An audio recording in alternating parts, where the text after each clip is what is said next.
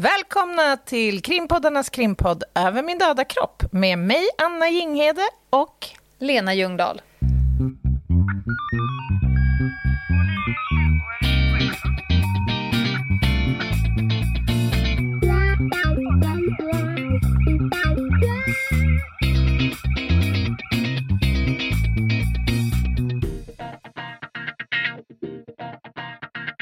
Ja, då är det krimtorsdag yeah. igen.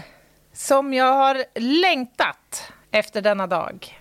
Ja, jag med. Men det är härligt med Hotellet Gula Madrassen. Nu pratar vi i mun. Det börjar skitbra. Jag bara ser hur det rör sig i ditt ansikte. Hon sa något. Vad sa du, Anna? Jag har längtat efter den här dagen.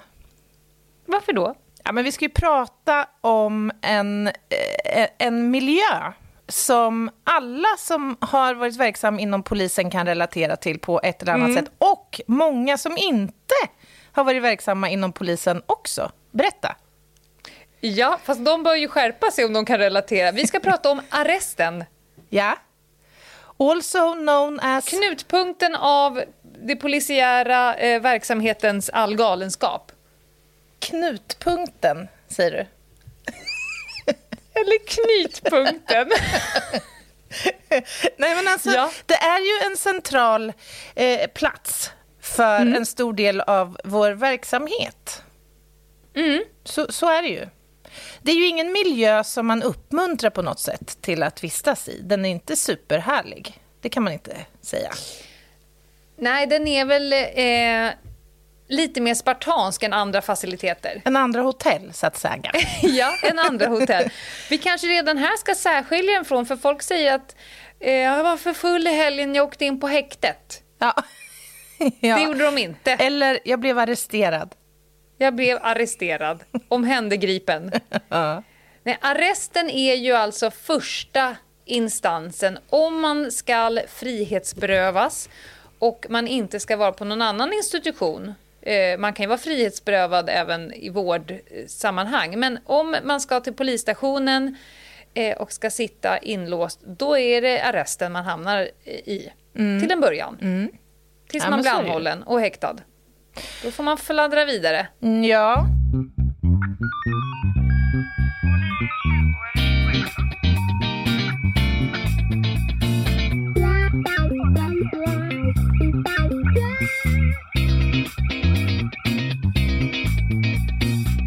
Men det är ju inte bara om man ska frihetsberövas, alltså i, med anledning av brott som man hamnar där. Nej. Man kan ju faktiskt hamna där på grund av att man behöver lite, vad ska vi säga, tak över huvud, slash tillsyn och någon form av omvårdnad.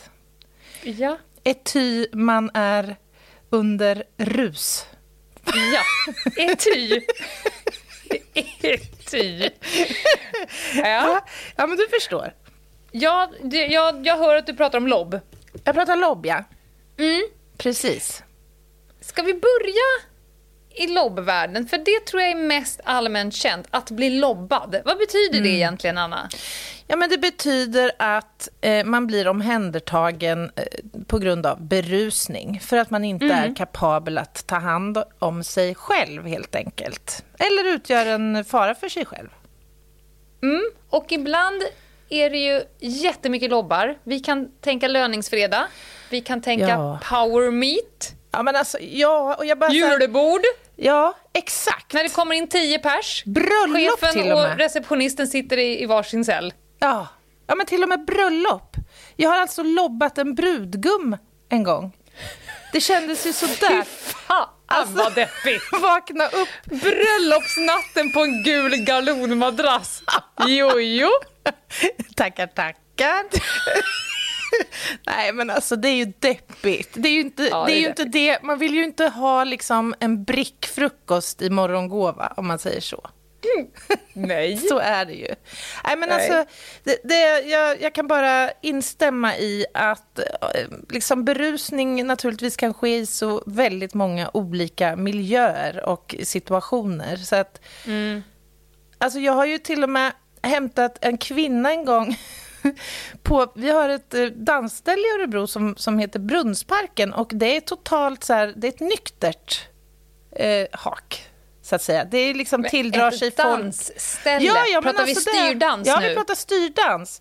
Ja. Och jag skulle tro att medelåldern ligger någonstans vid sjuttiosju eller något sånt där. Mm. Men så var det då en kvinna, hon hade ju liksom gått och små slirat där under kvällen. Snuttat någon, på sherryn. Ja visst, en liten sherrybutelj i, i fickan. Ja. Men det blir jättemärkligt när man åker då till det här stället där det förväntas vara helt nyktert, och sen hittar man denna lilla dam där då. Alltså, vi, vi kanske ska ta det direkt att det är ju inte ett förstahandsalternativ att åka in i, till eh, arrest med en händertagen äldre kvinna för berusning. Men om man inte kan skicka hem, åka hem med den här Nej. personen, och det finns någon hemma som kan ta emot, då ja, ibland är det enda alternativet. Jag tänkte faktiskt försöka mig på ett litet pedagogiskt grepp. Oj, vad spännande. Denna podd. Nej, ja. men det är så mycket som händer, alltså från att man kommer till arresten med en person, och sen allting som händer. Det är väldigt uppstyrt mm. vad som händer. Det vet ju du. Mm. Så att jag tänkte att vi följer... Ska vi, ska vi kalla den här kvinnan som du precis har berättat om, ska vi kalla henne Gunnlög? Ja, det gör vi. Det tycker jag. Det passar ja. bra. Och det du då säger, det är att du vill omhänderta henne enligt L O B. Och eftersom mm. eh, polisen eh, använder sig av något som heter legalitetsprincipen, att man gör inte inskränkningar i folks eh, friheter om det inte finns lagligt stöd för det. Precis. Det är väldigt o- ogodtyckligt. Ursäkta. Och då säger ju lobben att den som anträffas så berusad av alkoholhaltiga drycker eller annat berusningsmedel att hon, i det här fallet, inte kan ta hand om sig själv eller annars utgör en fara för sig själv eller annan, Mm. får omhändertas av polis. Mm. Det var precis det du gjorde då. Mm. Mm. Precis. Hon och, var för full för att ta hand om sig själv. Ja, och då med tillägget att vi kunde inte köra hem henne för det fanns ingen Nej. hemma som kunde liksom sörja för hennes tillsyn.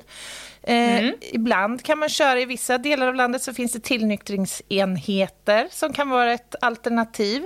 Eh, och det gick inte heller i det här fallet. Så då fick det Nej. bli...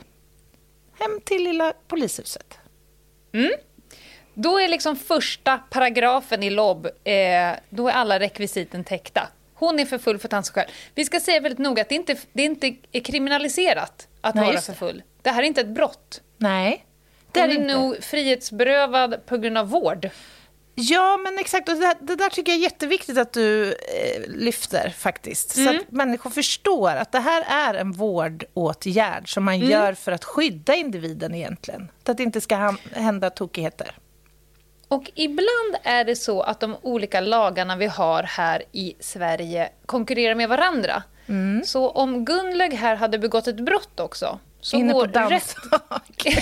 ja, man vet det, det kan gå, det kan gå vilt till. Förargelseväckande beteende i, ja, till i exempel. En rumba. Ja. Gunnlög och Clarence i en rumba. Ja. Ja. Ja. Nej, men det skulle komma till att rättegångsbalken går före L O B-lagstiftningen och lobben går före polislagen om det nu skulle bli en ordningsstörning. Så då går brott går före vård och vård går före eh, polislag. Just det. Mm. Mm. När du då omhändertar Gunnlög, då ska ju du eh, enligt L O B två, du ska beakta L O B två, och den säger att vi ska inte orsaka Gunnlög större olägenhet än nödvändigt. Mm. Och det ska inte heller väcka onödig uppmärksamhet. Hur gör du detta omhändertagande, Anna? Ja, men alltså, det här är ju lättare sagt än gjort. Det är ju inte Japp. alltid som de här människorna är i förstånd att förstå sitt eget bästa. Det är ju liksom Nej. själva fundamentet för att de ska bli omhändertagna. Då och... hade problemet så att säga inte funnits. Om hon hade förstånd. Ja. Och ja. det innebär ju att det är ju inte alla som är supersugna på att bli omhändertagna. Så är Nej. det ju. Men, men det är ju så att man försöker ju alltid naturligtvis göra det här med så stor hänsyn som möjligt till att det inte mm. ska väcka någon olägenhet för den, den som drabbas. Ja, och ibland kan det till exempel vara så att man möter dem väldigt, väldigt lättklädda. Mm. Eller de här som börjar slita av sig kläderna så mm. fort man ska eh, dit och, och försöka fånga dem. Och då är en sån här grej, då får man till exempel ta lilla filten och mm. försöka sno in dem snabbt. Så mm. att de inte vaknar upp dagen efter och undrar varför de stod nakna på stadens torg. Utan ja. då får vi göra vad vi kan. Ett annat typexempel är ju eh, den här personen som går mellan bilar på en hårt trafikerad väg. Till exempel, mm. eller som man hittar i anslutning till ett järnvägsspår som bara skulle gena över mm. för att ta sig hem. Alltså man kan ju verkligen hamna i trubbel yes. i ett alkohol eller annat, ja, på ett påverkat tillstånd helt enkelt. Ja, helt rätt. Sen så ska ju du också så snart det är möjligt underrätta Gunnlög om varför hon är omhändertagen. Står också en paragraf. Det är ju fiffigt. Ja, och det är ibland så att man kan behöva göra det i omgångar. Ja. Varför jag och Anna fnissar nu, jag, jag är medveten om att vi kan låta lite raljanta, men det spelas upp så himla ja. många olika scenarion för oss när vi har försökt. Som ja. han som trodde att du var flygvärdinna. Ja. Ja. När du satt där i all din prakt och ja, uniform. Är du flygvärdinna? Ja, ja. ja. Precis, och saken är väl den att det är ju inte alltid heller som det går så smärtfritt kanske till när man ska omhänderta. Jag tror jag har berättat i ett annat poddavsnitt om händelsen när jag blev anmäld till och med vid ett omhändertagande mm. enligt L O B eller L O B. Eh, det, det kan ju uppstå trubbel där vid omhändertagandet mm. och då kanske det är svårt att där och då ha ett liksom lugnt och städat samtal. En ja. dialog kring varför personen är omhändertagen. Utan det finns en tid och en plats för allt men, detta. Men det är ju krasst så att, att vi, eller då polisen, skall göra det här. Sen Absolut. om det når fram, det är ju liksom, om jag säger du är omhändertagen enligt L O B och förklarar vad det är samt som personen skriker att hen ska ja. äta upp min livmoder. Mm. Man för inte en dialog kanske på, på samma alltså, villkor. Man når inte fram där riktigt. Nej. Nej, men man får sätta en liten bock att nu har jag i alla fall mm. försökt. Mm. Mm. Sen så kommer du behöva avgöra om Gunnlög behöver en läkare eller kanske behöver undersökas som en läkare. Hon kanske har drattat på röva där på dansgolvet. Mm. Och då finns det en paragraf som också styr det. Att det är du som ansvarar att göra en bedömning om huruvida hon behöver undersökas av en läkare. Mm. Och det här är ju lite trixigt. Alltså för att det här är ju då situationen när poliser kommer i kontakt med människor för ibland första gången. För ofta är ju det här människor som inte är kända av polisen sedan tidigare. Och mm. människor kan ju ha sjukdomar eller behöva medicinsk behandling för olika tillstånd och sådär. Och det är ju inte alltid säkert att man så lätt kan reda ut de här bitarna ju. Nej. När man för in en person som ska omhändertagas för berusning. Framförallt inte om personen är pruttfull. Nej, jag menar det. Det är inte helt det okomplicerat. Det kan ju dölja ett gäng med andra symptom. Mm. Ja, men verkligen. Eller ge falska mm. symptom också. Mm.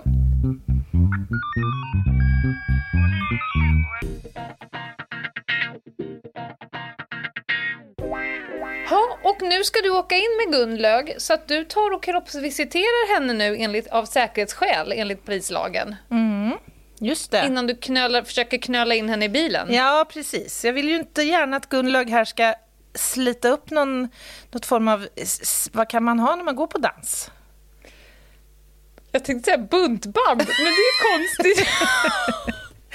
Och ha med sig på dans. Ja, men man vill ju försäkra sig om att Gunnlög inte har något form av stickvapen eller någonting annat farligt på sig som hon kan skada mig med. Eller sig eller själv. Sig själv. Mm. Mm, bra. Och om du är så att Gunnlög har en liten kasse med massa alkoholhaltiga drycker, får hon behålla dem då, Anna? Inte just där och då i, i alla fall, utan de kommer vi placera, ta med oss. Ja. Men... Och, ja. Ja, och sen kommer en förman besluta om de ska förstöras helt enkelt. Mm. Bra, men då tar vi åker in med Gunnlög nu då. Nu har vi gjort allt, so far so good. Klarar hon in transporten utan eh, åksjuka? Det kommer du att bli varse. Ja. Kommer du att rulla ut fyllefilten? Ja, det kommer jag att göra. Ja. Därför att här har vi en potentiell eh, besudlingsrisk. En kaskad. Ja. Jo, men alltså mm. det kan ju hända. Såklart. Mm. Så det, det får jag man... vet en som, eh, som eh, där de just skulle göra så här, köra in en, en lob eh, och sen så blev han så satans pissnödig på vägen in så att de stannade mm. till vid en, en, ja, men en rastplats, mm. kolsvart. Så kollegan som satt bak då gick ut med den här mannen, pissade. Mannen kom tillbaka till bilen, var lika full och gav blö, blö, blö, blö, blö, och pratade hela vägen in. De kom in, började skriva in och sen så frågade då kollegan som körde, men du, vad tog, vad han nu kallades för, Mörten, var tog Mörten vägen? Mm. Nej, då han glömt sin kollega. Nej. Han har helt enkelt åkt. Nej. När kollegorna stoppat in lobben och skulle runda bilen bak, då han åkt. Nej. Så han åkte men. tillbaka en och en halv timme senare och hittade sin kollega sitta och röka där på stället och tänkte, ja, du, hit, du upptäcker ja. väl snart att jag inte är med. Det är ju otroligt. Jag tänkte tillägga det. Vi pratade lite grann om att det ibland kan bli våldsamt och man inte alltid är med på noterna. Men det är ju också så att många är ju också ganska tacksamma faktiskt mm. för att bli omhändertagna. Alltså att mm. de, de förstår faktiskt ibland ja. också sitt eget bästa. Att det är nog lika bra jag åker med. Och skammen dagen efter. Ja. Man har ju fått ett par blickar under lugg. Mm. Jag såg en sån här lapp. Jag skickade till dig på bild. Den här, förlåt för mitt beteende ja. igår. Förlåt att jag kissade i handfatet. Ni gör ett bra jobb. Ja, för det är men... som du säger, det är inte några hårdnackade kriminella Nej. oftast. Utan det är någon som har tagit tuta i sig för mycket på julfesten. Och sanningen och säga så har det väl hänt de flesta av oss liksom. Alltså det, det är ju så. Det kan ju faktiskt att hända. Har blivit lobbad? Nej, det har inte hänt. Men att man har överförfriskat sig. Men man har haft ja. turen att ha folk omkring sig och, som ja. har kunnat ta hand om en. Ja, helt riktigt. Mm. Och nu ska vi då bestämma oss vad Gunnlög ska ta vägen. Hon ska till den plats som bäst svarar behoven. Och det kan ju vara hem. Men då ska det ju då gärna finnas en närstående där som kan se till att den här personen inte druttar i backen i hallen och slår i bakhuvudet, utan man gör ju egentligen en överlämning till någon som anses lämpad att ta över. Mm. Gärna någon nykter. Mm. Mm. Men annars så blir det ju till polisarresten. Mm. Mm. Eller då så, som sagt en tillnyktringsenhet om det finns. Ja. Så, så kan det vara. Och det, man Exakt. kan väl säga att det är väl ofta då människor som man kanske tänker sig behöver mer liksom medicinsk tillsyn mm. eller sådär.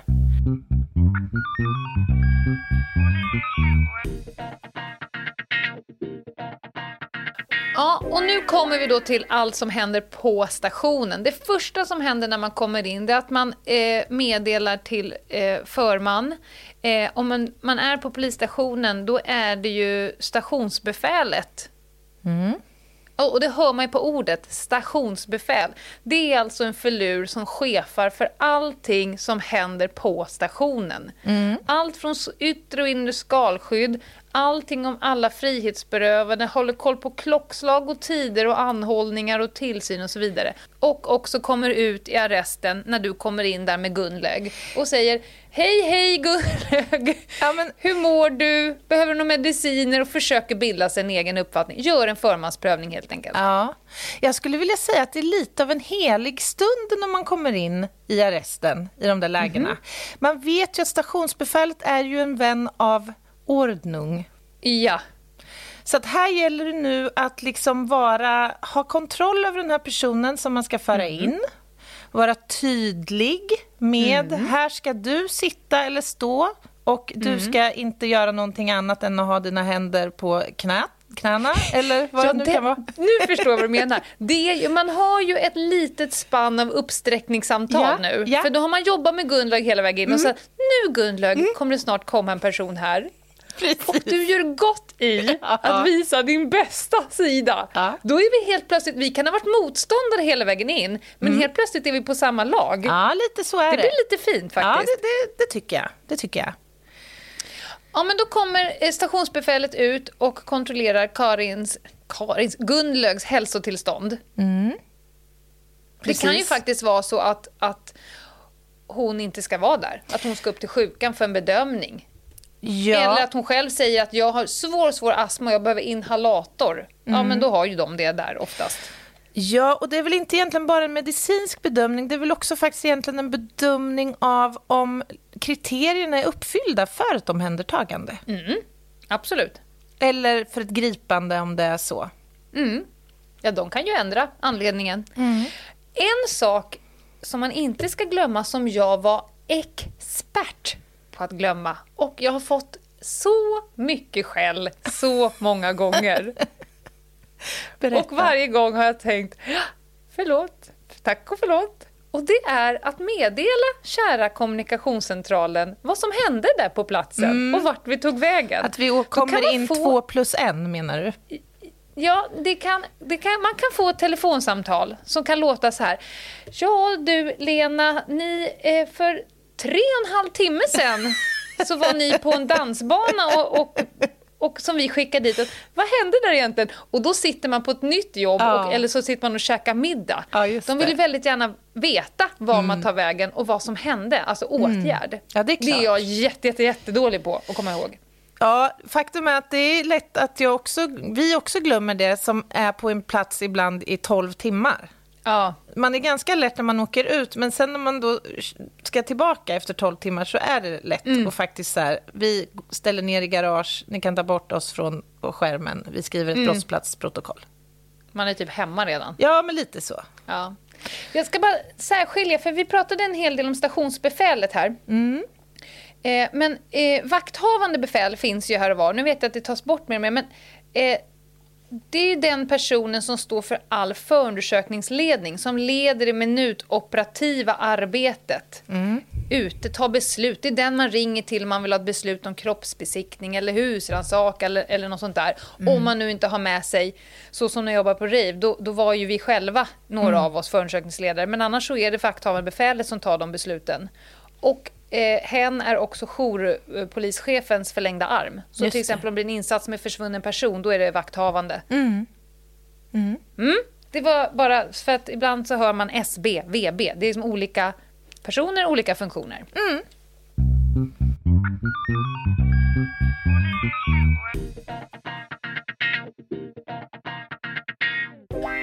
Aha, och nu sitter hon där på bänken då, Anna. Mm. Och stationsbefäl har sagt att det är okej att stoppa in henne i en arrest. Vad gör du nu då?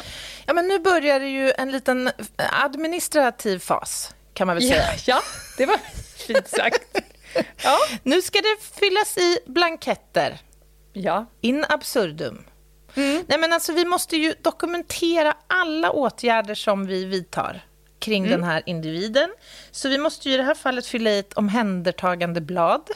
Mm. Bland annat. Och vi måste också fylla i ett, vet jag inte vad det heter nu för tiden, men arrestantblad heter det väl ja, när jag jobbar ute. Det heter säkert något annat i lilla datasystemet. Ja. Det är inte längre en sån här som man sitter och flaxar med. Nej, precis. Du Nej. visar en blankett här. Nej, men det handlar ju om att protokollföra alla tillhörigheter och kläder och ja. personuppgifter och allt vad det nu kan vara. Har vi något på tillhörigheterna när de tömmer sina fickor oh. och du ska skriva in ja, alltså. fyrtioåtta mynt i olika valörer, tre tusen nycklar på fyra tusen ringar, de här, kan vi prata ett tuggat om... simkort och en använd kondom? Ja. Ja, men alltså den här grejen med nycklarna, jag tror att alla, om vi har poliser som lyssnar på vår podd, kommer kunna relatera till detta.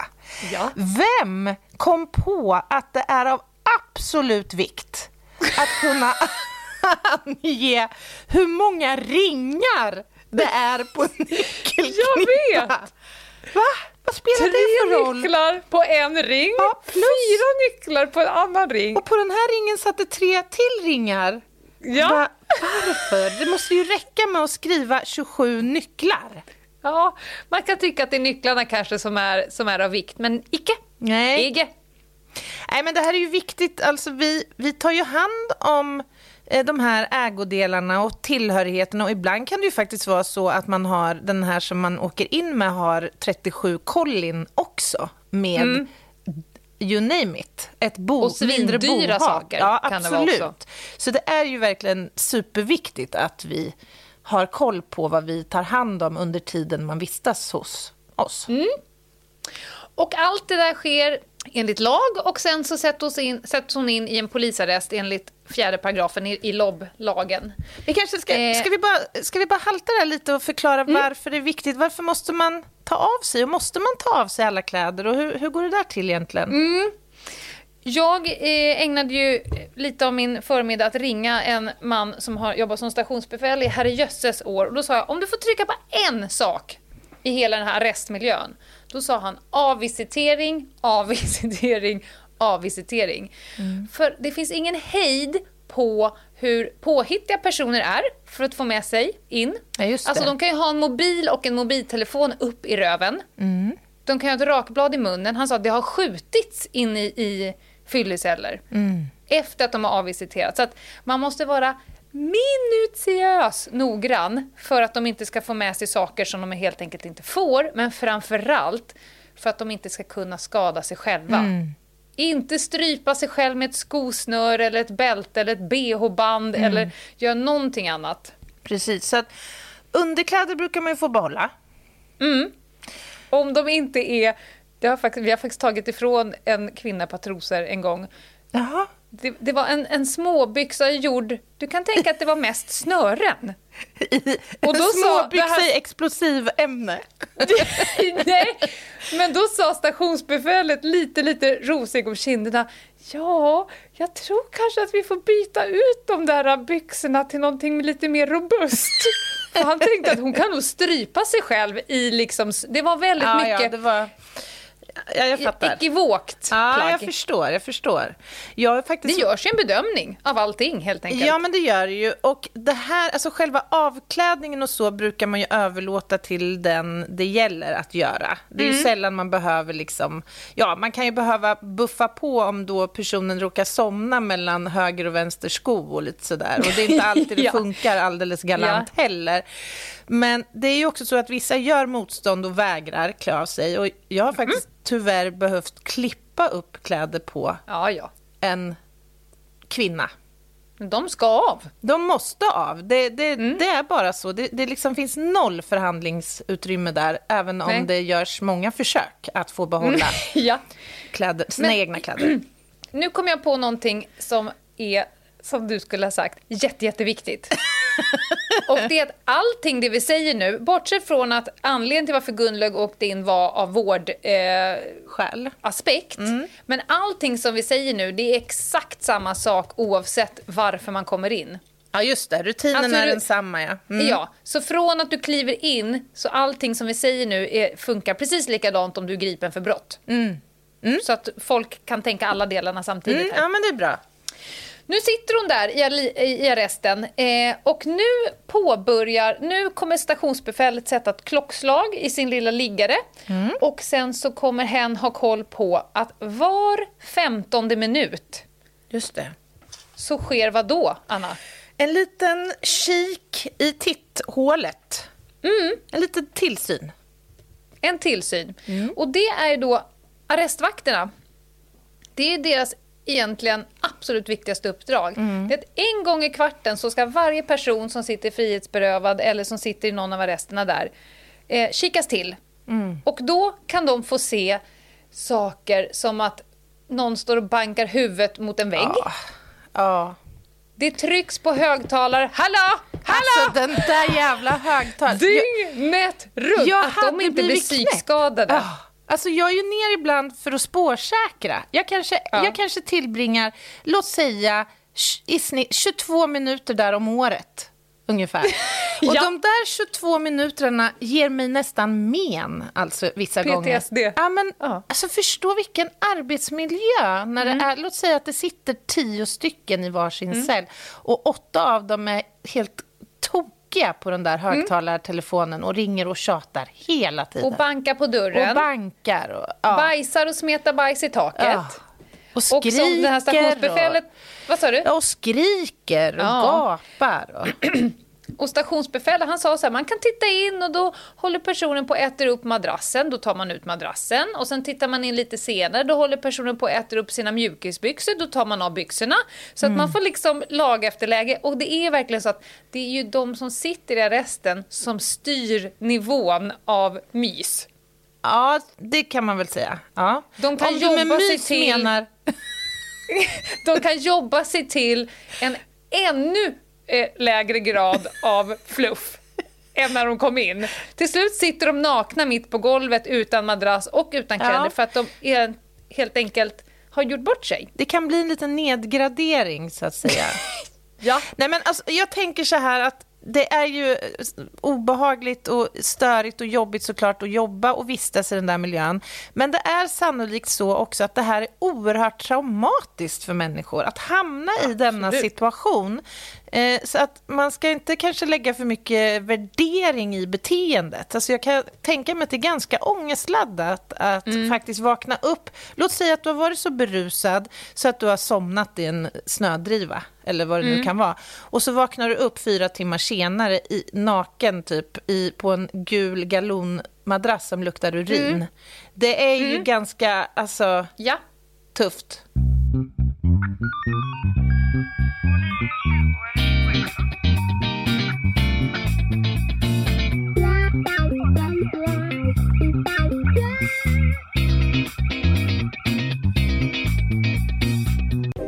Tillsynen och arrestvakternas jobb går ju ut på att det får ju inte hända någonting. De får inte skada sig själva. Nej. Så att de som också är suicidala, mm. då sätter man ju till och med en arrest. Du vet att man kan öppna så att det är helt glas. Mm. Då sätter man helt enkelt en arrestvakt och, och glor på personen ja. hela tiden. Precis. För det kan hända mycket på fjorton minuter och femtionio sekunder till nästa titt. Absolut. Och trots att det är så god tillsyn och man har, alltså man lägger mycket krut på det här, så händer det. Det, det förekommer ju att det faktiskt blir tillbud i den här mm. miljön. Mm. Eh, men eh, ja, det är en viktig princip verkligen. Mm. Och man gör ju kontinuerliga bedömningar av hälsotillståndet, och skulle Gunnlög försämras och läkarvård eh, krävas, då mm. förs hon ju till vård, och det finns ja. i L O B-lagen eh, också. Paragraf Absolut. sex tror jag det. Mm.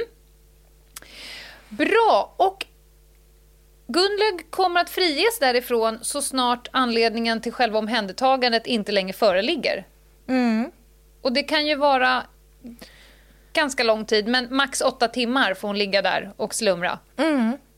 Precis. Alltså det finns ju inget självändamål att behålla de här människorna för länge så att säga. Utan de, man, mål...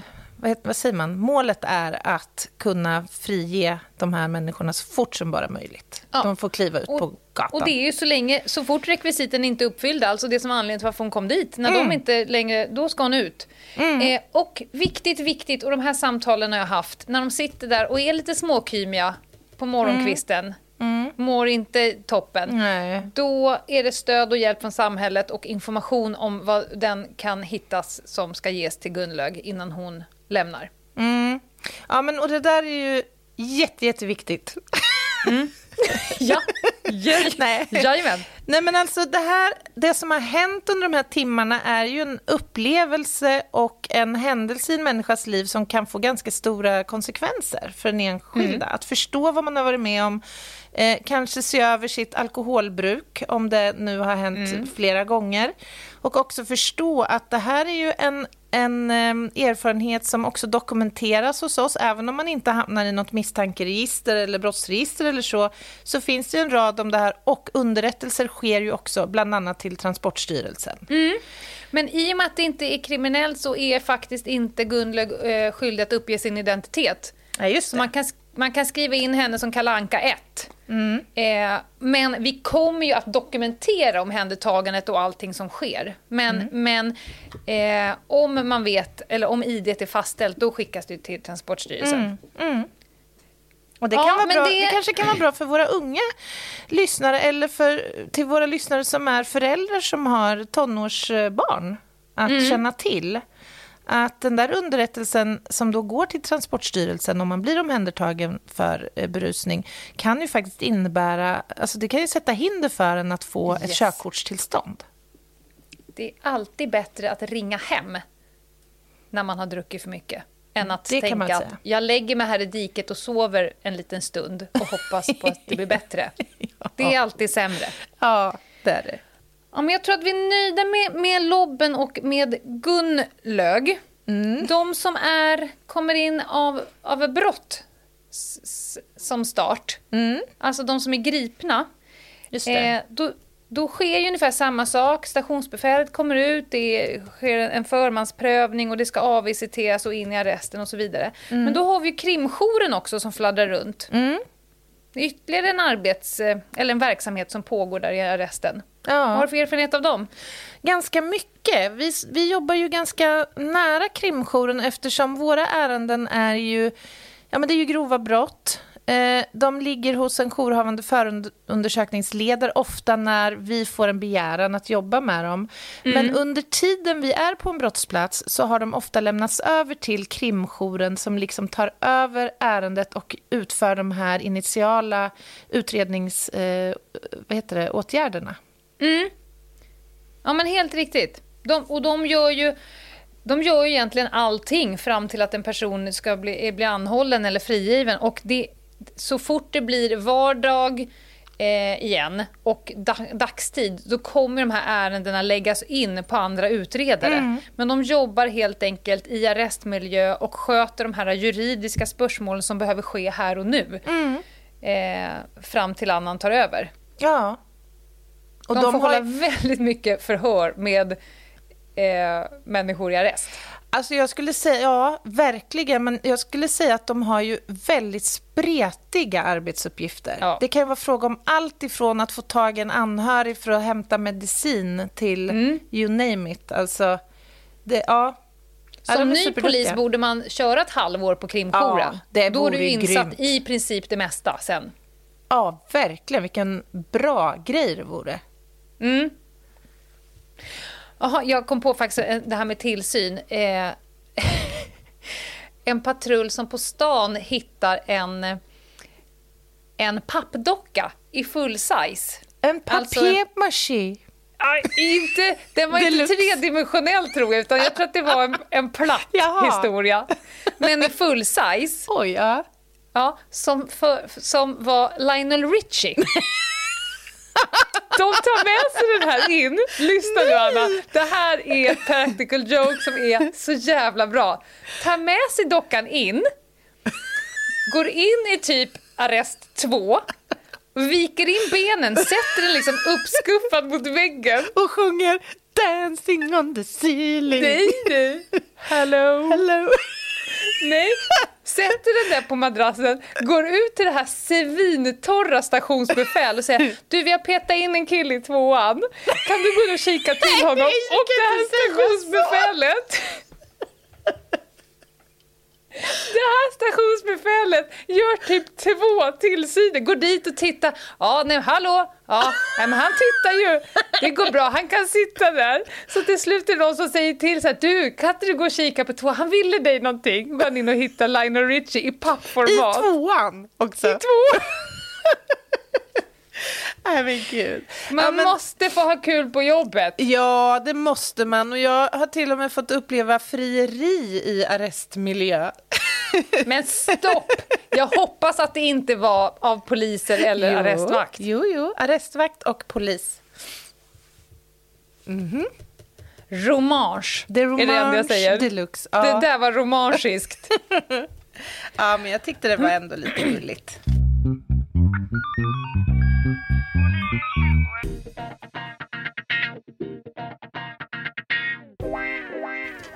Ja, jo, men det är det väl. Eh, kriminaltekniskt då?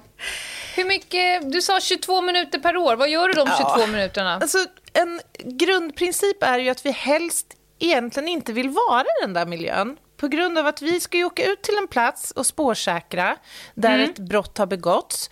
Eh, och då är det ju bra om vi inte för med oss till denna plats spår från en misstänkt till exempel. Som har gripits mm. i detta ärende.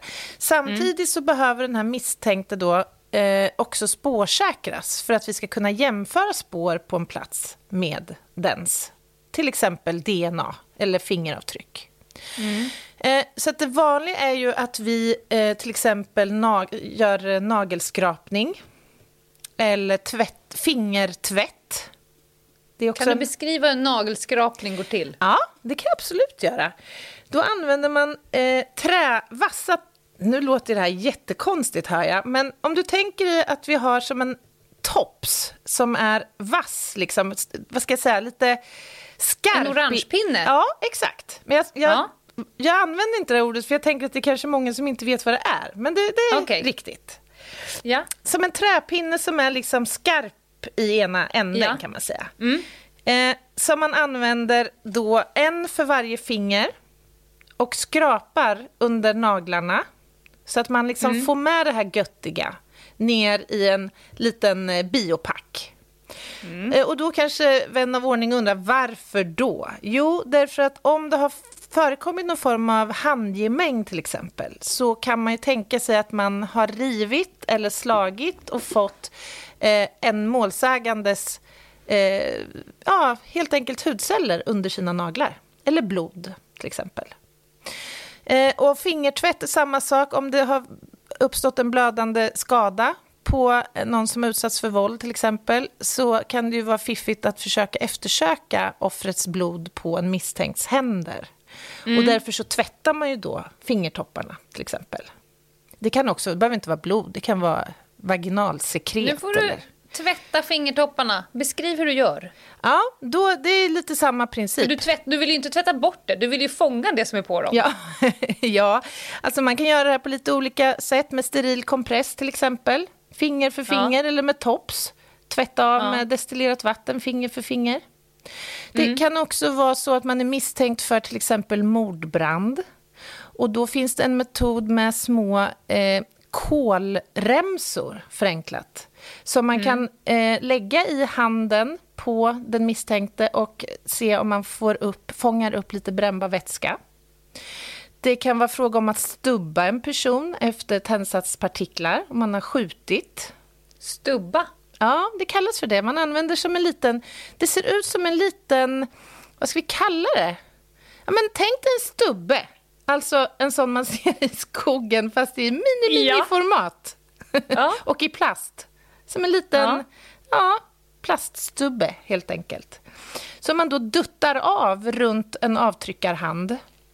För att eventuellt fånga upp partiklar mm. som kan ha satt sig där vid avfyrning av ett vapen. Vad kan det vara mer? Hår kan vara bra.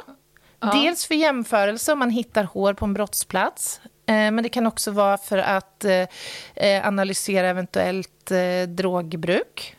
Mm. Det, har, det är inte alltid så populärt kan jag säga. Kliva ner i arresten och knack eller knacka på dörren och säga hello? Do you want a haircut today?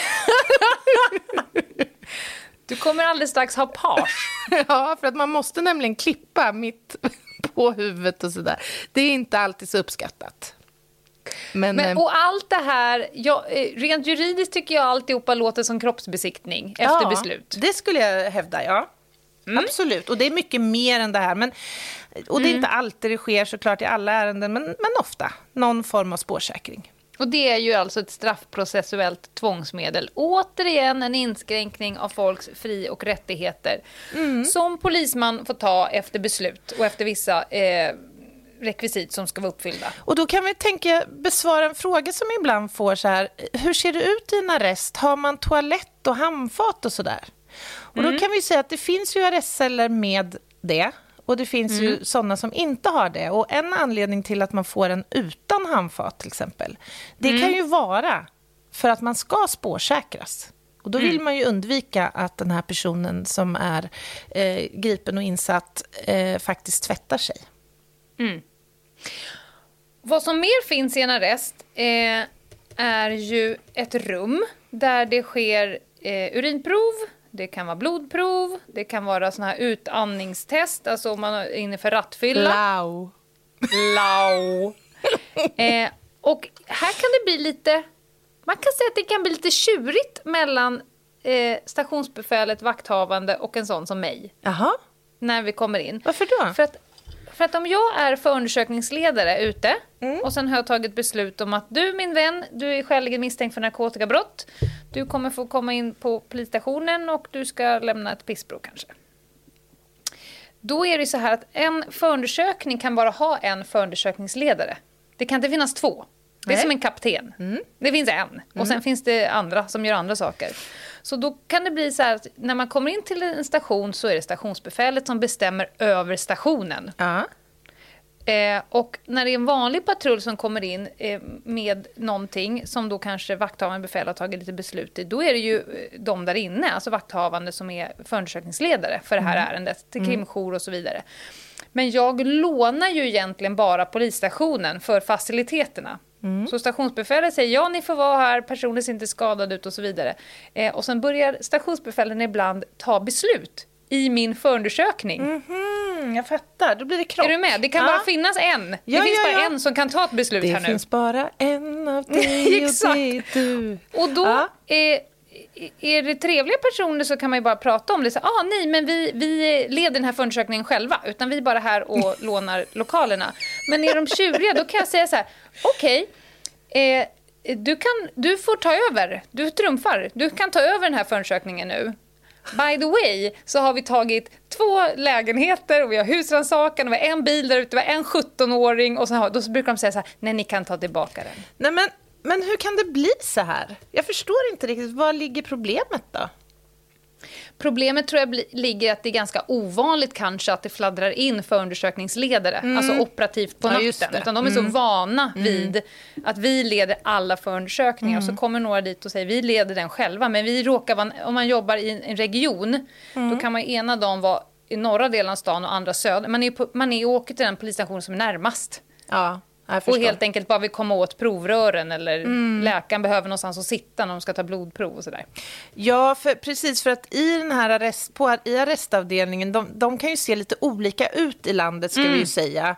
Mm. Eh, det finns ju utöver celler och det här rummet som du pratar om där provtagning kan ske mm. så finns det ju förhörsrum och det finns ofta ett litet rum där en rättsläkare kan göra en första bedömning mm. om det finns skador till exempel. Det finns ett dackningsrum. Det finns en glasbur ibland.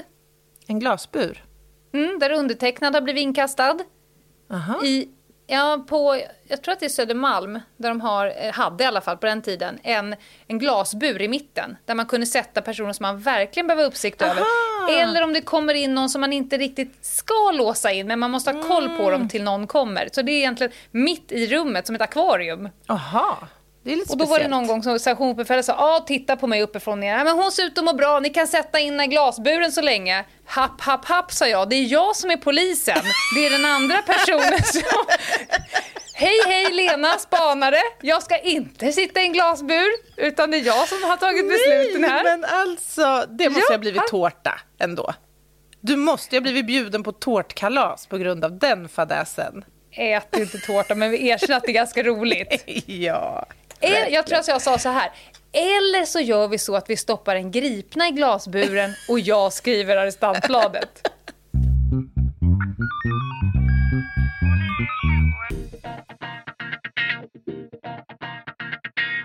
Min, eh, han som jag pratade med, han som har jobbat som stationsbefäl så himla länge. Mm.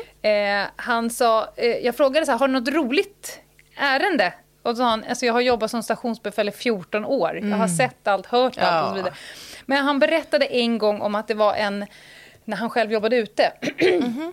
Var en lärarinna som skulle åka med av någon anledning. De jobbade lite lokalt sådär. Mm. Det här är en, en, på mindre ort. Eh, så, så då hade hon satt så här i bilen och sagt att ja, ni poliser, ni har ju ett fantastiskt jobb. Ni bara åker runt och käkar lite korv ja, och... Tjena, tjena på människor, det är så lugnt och du ska veta hur det är i skolvärlden nu för tiden. Du vet, det är så mycket. Ja, jag sa dem och var lite trevliga. Sen kom de till första jobbet. Då, då var det en yxman som hade gått fullständigt bärsark i ett trapphus. Aha. Så han sprang omkring och högg en yxa i väggarna och sådär. Okay. Så de hade ju fått skuffa in henne i bilen. Jag kommer inte ihåg exakt hur det var, men hon var ganska skärrad. Mm. Eh, och sen skulle ju då den här yxmannen, han greps ju och uh. skulle åka in till polisstationen och hon fick snällt följa med. Och så hände allt det här som vi har pratat om, avvisitering och så vidare. Och då fick hon sätta sig lite så på sidan av. Uh. Eh, i väntan på att de skulle göra klart sitt så de kunde åka ut igen.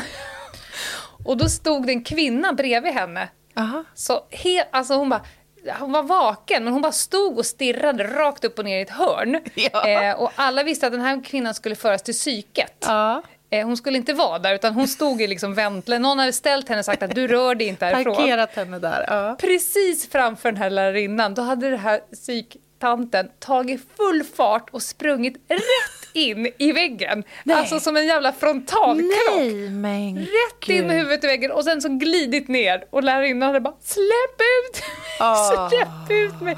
Ni är inte kloka! Gud. Jag vill tillbaka till skolan. Så att man ska ha en stor portion respekt mm. för varandras yrkesroller och mm. inse att på ett arbetspass så kan en polispatrull möta lika mycket galenskap mm. och bizarra upplevelser som andra kanske gör på en livstid. Mm. Ja, verkligen. För det är ju inte normalt. Alltså Nej. Det blir ju normalt, men det är ju inte normalt. Nej, Nej men det är inte. Och som sagt, för vissa som liksom inte alls ska vara i den där miljön, om du förstår vad jag menar. Som, som mm. ja, det blev tokigt just den där mm. kvällen. Kan det ju vara en otroligt obehaglig erfarenhet. Ja, och du... ibland är det ju så trångt så att man faktiskt måste knöka ihop två ja. i varje rest. Och då vill det till sig att man håller tungan rätt i mun och stoppa rätt personer i rätt arrest. Ja. Det finns ju vissa kategorier som man kanske inte ska peta ihop. Om Precis. Det varit ett derby till exempel. Mm-hmm. Mm. Ja. Mm. Då det kanske man får lycka. Separera. Du, jag tänkte på det, du pratade ju tvångsmedel i arrestmiljö. Mm. Man kan ju faktiskt göra husrannsakan i arresten också. Mm. Det gör vi ibland. Mm.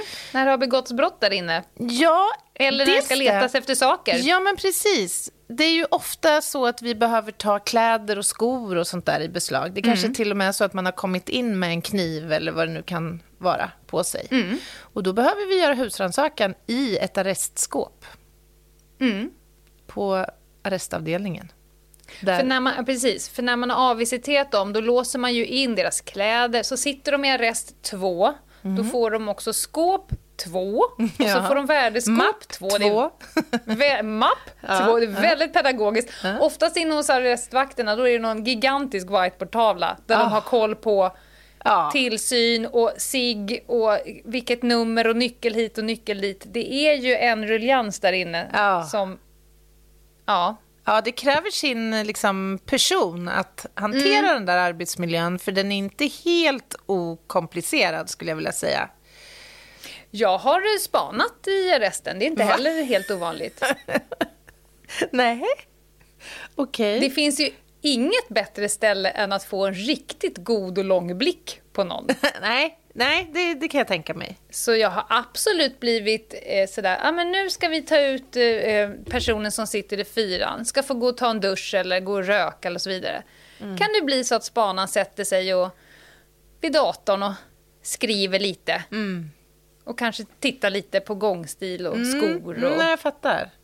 Riktigt bra. Och framförallt upptag. Nu släpps personen ut. Mm. Toppen. Mm. Då kan spanarna ställa sig på utsidan och spana från att personen mm. öppnar dörren. Och på det igen. Mm. Så att det är ju ett teamwork och det är väldigt många olika saker som händer samtidigt i en arrestmiljö. Men jag måste säga att jag tycker att det är ganska roligt. Jag frågade ju Meta, har du något roligt från arrest? Och det kom... jag orkar inte dra det, men du vet. Ja. När människor är väldigt ekivoka och det är väldigt mycket kroppsvätskor. Ja. I omlopp i en arrest. Ja, men det är väl lite sådär att man tar v- vad man har på något sätt. Ja, och man, vi har ju tagit av det allting. Ja, precis. Liksom, man har inte så mycket att jobba med va, i sin krigföring. liksom... Ja, du tänker så. Vad har jag för ammunition ja. att jobba med? Vad kan jag få ur mig? Ja. Uppåt, neråt, och framåt och bakåt. Ja, ja men det är ja. inte så mycket. Nej, Nej och, och ny, alltså man övar ju till och med. För det, ibland kan ju folk bli riktigt, riktigt farliga. Alltså mm. det är ju inte så jättemånga personer som, som joddlar och jublar och jular in i arresten. Nej, jag vet inte hur inte. många gånger man har fått fullt jävla slagsmål mm. på golvet framför. Mm. Till förskräckelse för någon mm. Berit som har druckit lite för mycket på julbordet som sitter och tittar på då när fyra personer försöker få koll på mm. armar och ben och sen trycker in en person i arrest. Det kan ju pågå mycket saker parallellt en löningsfredag. Ja, verkligen. Eller en fullmåne tisdag också för den delen. Är det värre då? Men det är ju något med den där jädra fullmånen. Folk blir lite Så... knäppa då. Ja, alltså jag är ju kategorin att jag skulle gärna vilja avdöma det där som trams.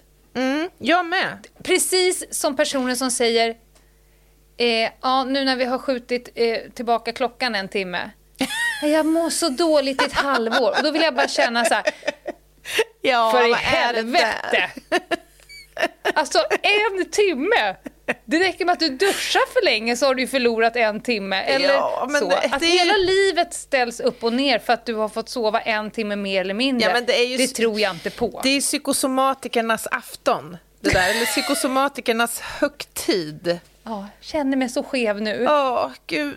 Den här timmen, alltså jag har fortfarande inte ställt om tre veckor senare. Det blir jobbigt om de reser en timme längs, längs axeln. Du kan fan inte åka till Finland utan att bli skev då. Jetlag som sitter i en månad efteråt. I tre veckor. Ja. Men du, jag men fullmåne, det, det jag ska säga att jag vill gärna avdöma det där som trams. Men det är ju något med fullmånenätter. Men det kanske är också att folk tänker att nu ska jag passa på för det fullmåne. Ja, jag det vet är inte. Ju lite mer psyk. Men det kanske är en kombination också. Att man förväntar sig eller att man är mer observant på vad som händer de där dygnen när det är fullmåne och mm. då också registrerar och tycker att, tycker att det händer mer än vad det gör annars. Men du, jag mm. tänkte på, bara fylla i en sak där när du pratar om arrest, eh, arrestpersonal mm. och vad de kan utsättas för. Det är ju alltså inte poliser som jobbar där. Nej. Nej. Utan de har ju eh, intern, eller vad säger man? Alltså de, de har internutbildning. Mm. Så. Och mycket som händer i, i arresten är ju heller inte eh, polisiär lag. Det kan väl vara, vad heter den, häkteslagen? Ja, precis. Som, ja. som styr. Mm. Sen så finns det ju också människor som sitter där. Vi har ju pratat om det tidigare. Alltså blir du anhållen, då kan du också få restriktioner. Och det måste ju de hålla koll på. Dels så sitter det ju oftast en lapp då på dörren. Mm. Att personen som sitter i den här arresten får inte läsa tidningar, får inte göra det, får inte prata med personen som är i... i hytt, höll jag på att säga, i rum nummer åtta. Mm. För det kan ju vara så att det finns två medgärningspersoner ja, som ja. har begått ett grovt brott tillsammans. De ska mm. inte kunna sitta ihop för att de ska inte kunna kommunicera på något sätt. Nej. De får inte råka hamna i rökrummet samtidigt Nej. eller i duschen. Kanske inte så ofta de duschar ihop. Helst vill men... man ju inte ens ha dem på samma restavdelning om det Exakt. går att lösa. Så det är väldigt mycket saker att ta i beaktande mm. eh, som... Eh, arrestvakt. Mm, men de är, jag tycker att de är fantastiska i sitt tålamod. Ja, verkligen. Och eh, de sk- det är ju polispatrullen som kommer in som ska skriva in och, och avvisitera och sådär. Mm. Men de hjälper ju oftast till och ja. de är ju som... När de kommer är det liksom som att hälla lite grädde på ja, en liten ja. hets. För det kan ju vara så att du har ju tagit beslutet... Alltså polispatrullen är ju redan på shitlist. För mm. du har tagit beslutet att personen ska in. Mm. Du har redan visiterat en gång för att få in personen mm. i bilen. Du har suttit mm. i bilen. Personer, det har börjat gå upp för personen att nu har du faktiskt inte rätt att välja längre utan du kommer att följa med oss. Mm. Så att man, det kan vara så att det är lite frostigt. Mm. Och så kommer de här sköna restvakterna och är, de är så sköna tycker jag. Ja, men där, de är, och så, jag skulle också vilja lägga till att de är ju ofta väldigt medmänskliga. Alltså mm. de är fina mm. i hanteringen av människor mm. generellt. Eh, och det tror jag är väldigt viktigt i den rollen. Men det kan, mm. visst kan det vara så att det har varit full fight under transporten in och så kliver man in och helt plötsligt, och då har man kanske till och med också flaggat för det att ja... Han var inte alls sugen på att följa med in och är jädrigt stökig. Och sen är som ett ljus när stationsbefälet ja. tittar in. Ja. ja. ja, verkligen.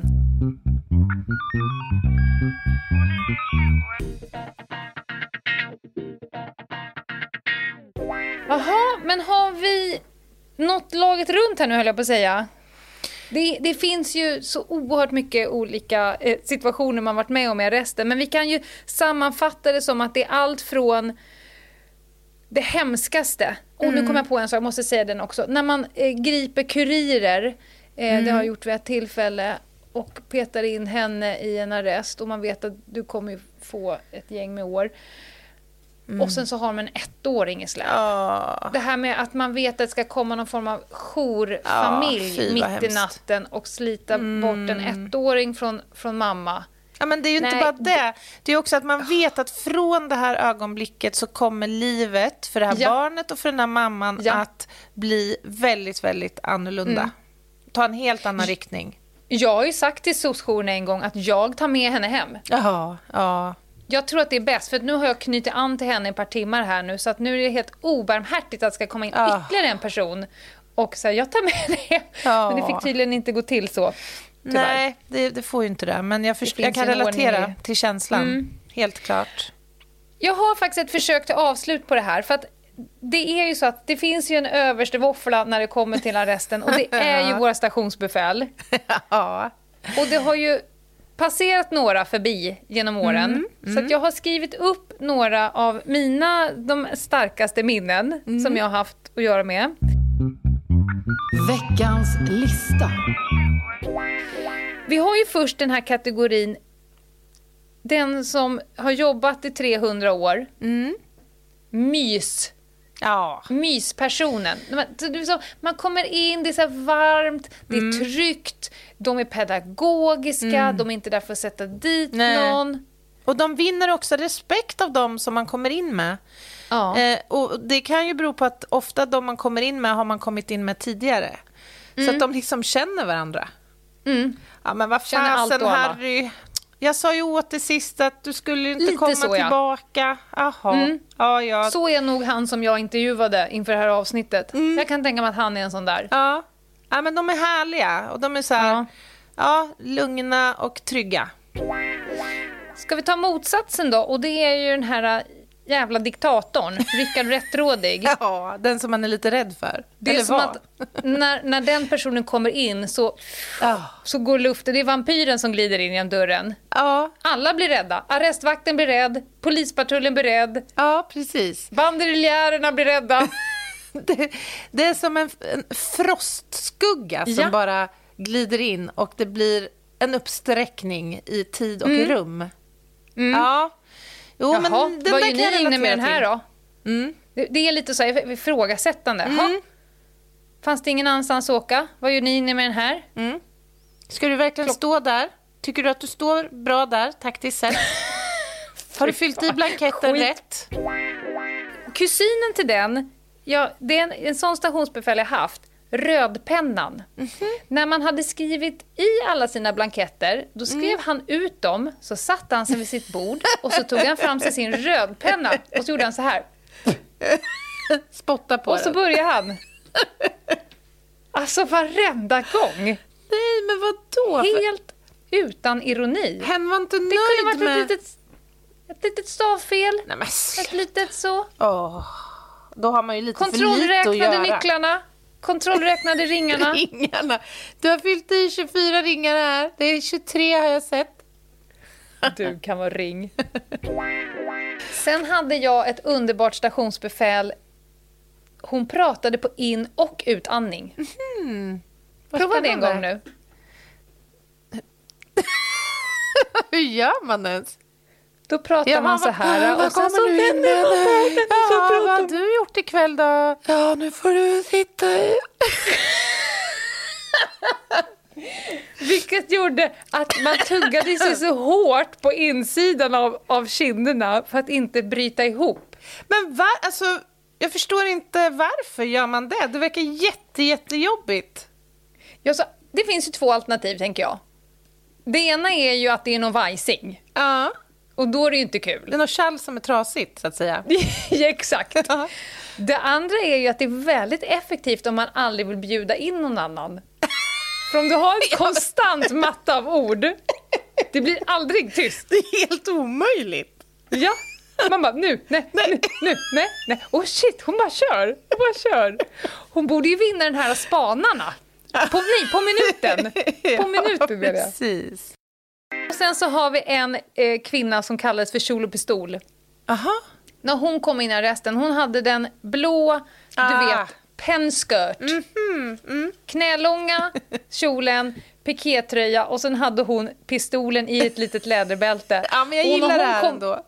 Smattrande pumps. Nej, men gud. Och när hon kom in i arresten, då var det fan sip zero, inte ett ja. ljud.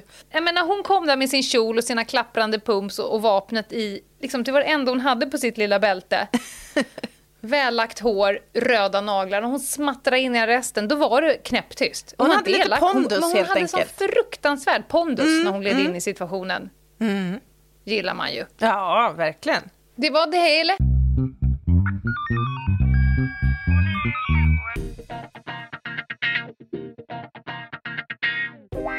Men kul avsnitt, tycker jag.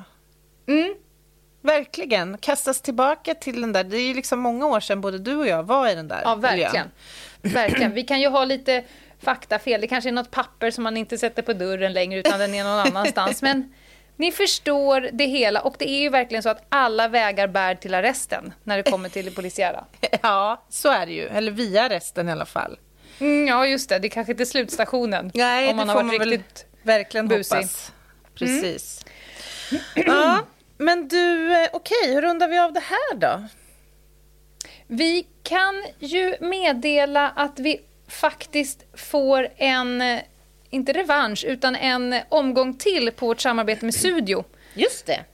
Eh, för att de hörde av sig till oss och sa att nu är det sån månad, om det var Black Friday och så vidare, att man får, alla får tjugofem procent rabatt på deras prylar, men med koden L O J så får man tio till. Vi ja, snackar alltså, trettiofem procent du, det är en rabatt. Sån löjligt bra deal. Fatta julklappsinköpen ja. Från Studio.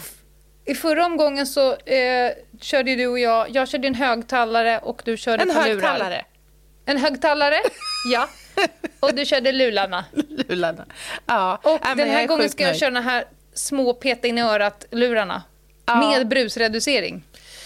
Ja, men alltså, jag har ju testat lite olika varianter på marknaden. Jag måste säga att jag är faktiskt sjukt nöjd med deras prylar.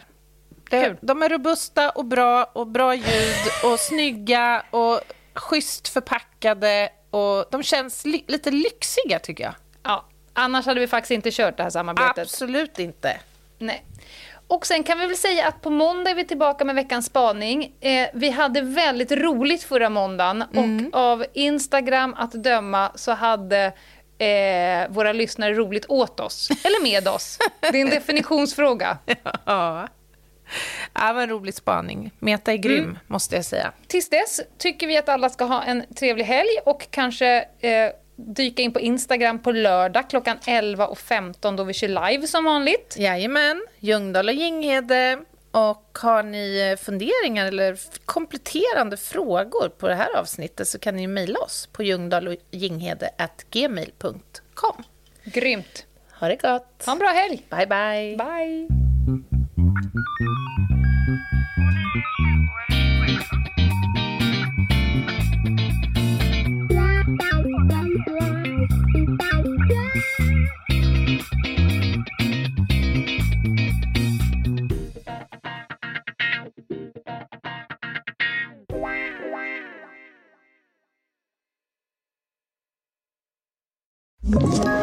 Ett poddtips från Podplay.